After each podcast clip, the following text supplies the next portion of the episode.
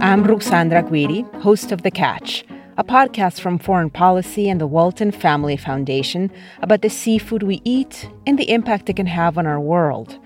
This season, we'll hear how Norway is handling cod's changing migration patterns and what it says about fisheries in other parts of the world. Season 3 of The Catch is out now.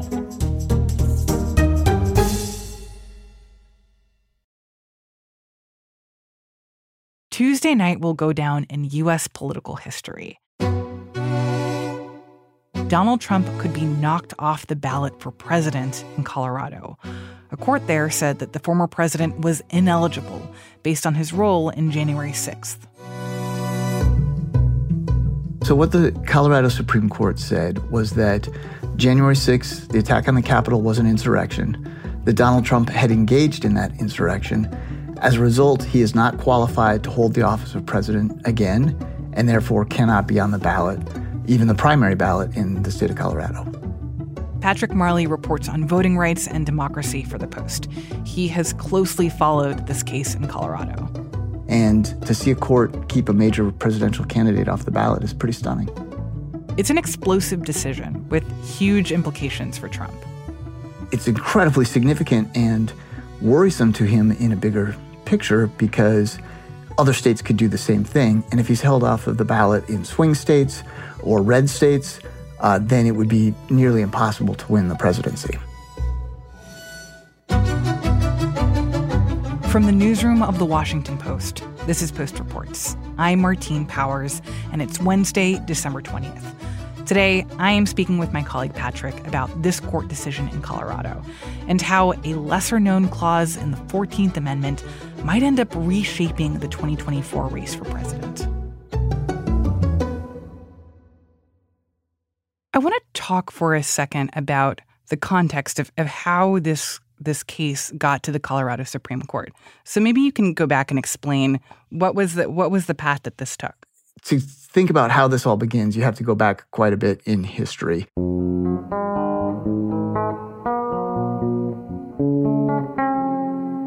After the Civil War, the United States passed uh, the 14th Amendment and other amendments to the Constitution uh, in, re- in response to the Civil War. Um, the 14th Amendment, of course, is widely known because it guarantees civil rights to everyone, the Equal Protection Clause. It also has a provision that is uh, less widely known, or certainly was less widely known until recently, which is called Section 3. And that was meant to make sure that people who had been part of the Confederacy did not come into Congress or hold other offices. So, what it says is that if you swear an oath to the Constitution as a member of the military or a member of Congress, and then you go on to engage in insurrection, you cannot hold office. But then it went dormant for more than a century because we didn't have uh, these kinds of things happening. Mm-hmm. After January 6th and Trump's decision to run again, a number of voters and critics of the former president cited that provision of the Constitution in saying that they did not believe he could hold office again. And they began filing lawsuits in state courts around the country. And in this particular case in Colorado, who was it who filed that lawsuit? So, six voters in Colorado, uh, Republicans and independents, brought the lawsuit with the assistance of the group Citizens for Responsibility and Ethics in Washington. Uh, this same group uh, brought a lawsuit uh, a couple of years ago against um, a county commissioner in New Mexico and succeeded in getting him removed from office um, uh, for his role in January 6th. And so uh, this was the model used in in Colorado was filed under a provision of the election law that allows voters to challenge a candidate's qualifications. Colorado may seem like an unusual choice because it's not a swing state, for instance but it does have a provision in election law that lets you get there quickly. So then it's a matter of finding plaintiffs, and there are, um, you know, any number of Republicans who are upset with Trump and don't like the direction that he's gone in. In the case of Colorado, they found a collection of voters who are, uh, you know, longtime Republicans who are independent voters. Um, it's interesting that they chose voters like that. They didn't. They didn't have um, Democrats uh, bring the lawsuit. A judge held a week long trial And that judge this fall reached the conclusion that Trump did engage in an insurrection on January 6th, but that Section 3 of the 14th Amendment did not apply to the presidency and so allowed him to appear on the ballot. Before you go on, my understanding is that you were there for part of the trial and got to see it play out a little bit. Can you talk about that? Yes, I was there for the entire trial, which lasted a week. And, um, you know, went out there because there's never been anything like that before. You had a couple of the police officers who were there on January 6th testify, talk about how the crowd treated them. My arms were pinned and effectively useless, trapped against either the shield on my left or the door frame on my right, with my posture granting me no functional strength or freedom of movement. I was effectively defenseless and gradually sustaining injury from the increasing pressure of the mob. You saw a lot of video from their body cameras and from other footage. Uh, Mr. Hain, please play the video. Constitutional scholars on the stand from both those bringing the lawsuit as well as Trump's campaign arguing why he should or shouldn't be on the ballot and you know what the definition of insurrection was in 1868 my point is to understand the difficulties a court would have or really anybody would have in interpreting that phrase which is the crucial what it means to engage in an insurrection. And you had someone who had attended the speech that Donald Trump gave on January 6th as a supporter of his and was on the grounds of the Capitol, though did not go into the building. You also said that January 6th wasn't an insurrection. Is that right? Exactly. And you think Antifa did it? There was no insurrection.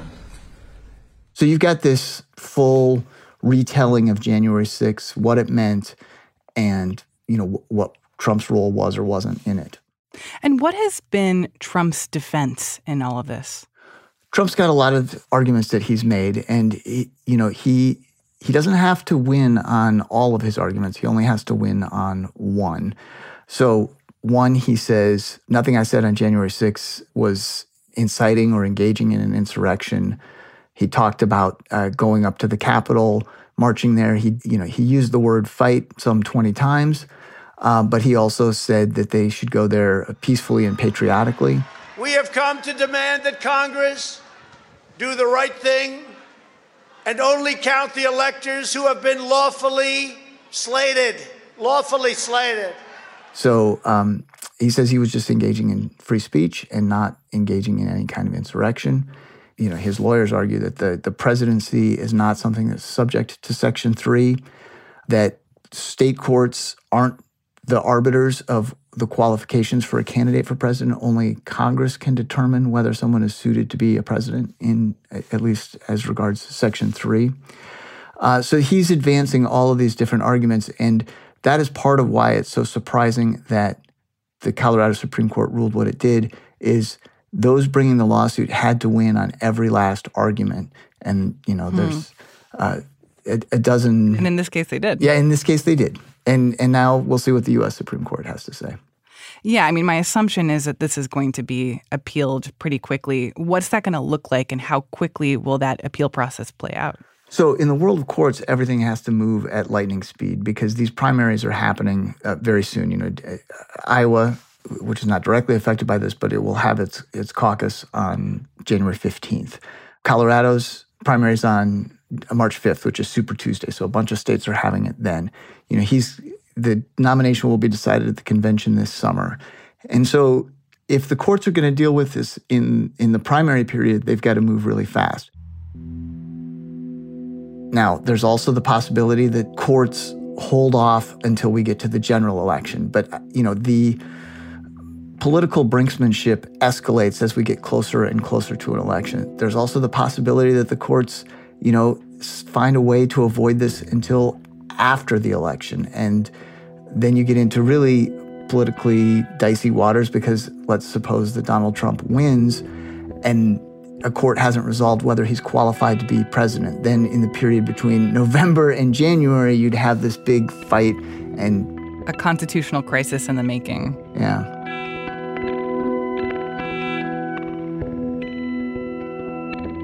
After the break, I talk with Patrick about the other implications of this historic ruling from Colorado. We'll be right back.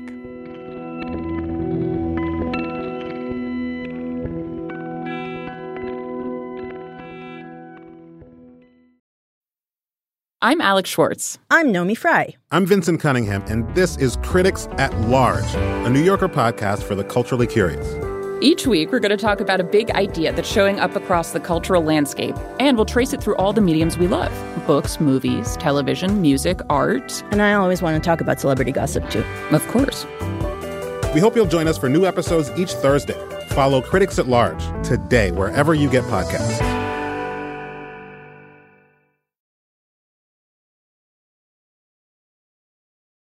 So, to come back to what you said before, the short term logistical implications for Colorado, there's an argument that it's not actually that big of a deal because Colorado is such a, a solidly blue state and there's not an expectation that Trump would have to win Colorado to win the presidency. But you did talk about how this could set a precedent for other states and their primary ballots. Can you talk about where this is playing out in other parts of the country? Yes. So there have been um, a number of lawsuits filed. There was one filed in Minnesota that went directly to the Minnesota Supreme Court. The Minnesota Supreme Court said that Trump could re- uh, remain on the ballot in that state. In Michigan, it's been to a trial court judge and an appeals court, which found that he could be on the ballot there. There's someone from Texas who has filed lawsuits all over the country in federal courts state by state. He has been on a losing streak, but you know, some something could happen eventually there. Meanwhile, you know, this doesn't necessarily have to initiate in a state at the court level. A Secretary of State or another election official could determine that Trump's not qualified for the ballot and keep him off the ballot, and then that would necessitate Trump filing a lawsuit to get himself back on the ballot. So this thing is bubbling up in lots of places. It just happens that Colorado is the one that took this step. And because this is such a you know monumental decision, I think it's easier for other states to it's easier to be second than first. And so now that one state has done this, there's the possibility that other states follow suit. And just to be clear, this could affect both primary ballots, but also general election ballots. Right. I mean, so far, because the primary is what's coming up, those are what all the challenges have focused on. But I mean, if a court says you can't be on the primary ballot, they're effectively saying you cannot be on the general election ballot. It's pretty inconceivable that the Colorado Supreme Court would say, you know, if Trump got the nomination through his um, selection in other states, that now he could be on the general election ballot, given what it believes about Section 3 and the insurrection, what it calls an insurrection. What are some of the other implications of this ruling, especially when we look at the, the criminal cases that are going on against Trump? Well, it certainly puts a you know another issue before the U.S. Supreme Court. You know, it's already got this um, matter of presidential immunity and whether how far that goes in the January 6th criminal case that he faces from Special Counsel uh, Jack Smith. So now here is you know yet another consequential issue put before the court that is just steeped in politics at a time of incredible polarization in our country. The reaction to this decision has been swift, with Democrats and others opposed to Trump saying this is great. He should be kept off the ballot. It's, you know, finally a court has determined what we all believe, which is that this is an insurrection and this guy's unfit for office. And the Trump supporters say this is fundamentally un American un- and undemocratic. That the, the voters should decide if he's qualified to be president. They, they should have the final say. You know, I had an interesting conversation with one of our colleagues, Ashley Parker, um, on the podcast a couple of weeks ago, where she talked about how Democrats talk about breaking the Trump fever, that the only way to do that is for Trump to lose elections on the ballot, not to keep him off the ballot altogether. So I'm curious what you've heard about that, this kind of tension between Democrats wanting Trump to not be on the ballot, but also wondering whether that's actually good for what's ultimately in Democrats' best interest. That is a great point, and that is something that has definitely split people who are opposed to Trump. Is that some say the the very way to get him out of the bloodstream of politics is to to beat him on the merits, to win at the ballot box, and so there's some concern that this will just um, galvanize Trump's supporters. They will rally around him, and you know the initial impressions looking at social media seem to be that that's that's happening. You've certainly seen that with the criminal charges that a segment of the Republican base r- runs to Trump's defense. And so um, there is a concern among some Democrats that this is not a good path to go on. I would say that the, the other side of that um, from those who support these lawsuits is to is to say, look, the Constitution is the Constitution. We believe that it says someone who has done this can't run for office, and that's just the way it is. And Patrick, how much consensus is there on this application of the 14th Amendment from people in the legal community or from academics? Well, they're really jazzed about it because it's this new novel area and there's lots of little corners of, of the issues to explore. So, I mean, they are divided on it and it's not always on the um, clear kinds of lines that you would expect. There are some prominent conservative legal scholars who have backed this idea, have said that they think that Donald Trump cannot serve as president again. Eh, just as there are liberal scholars who don't like Donald Trump and don't want to see him uh, hold office again who say that they don't think that this argument carries the day. And so I think you have to think about the Supreme Court and how they might view this. Of course, three of the nine justices were appointed by Donald Trump.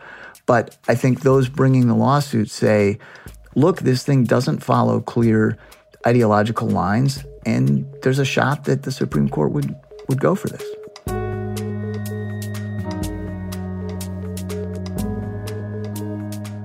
Patrick, thank you so much for explaining all this. Thank you.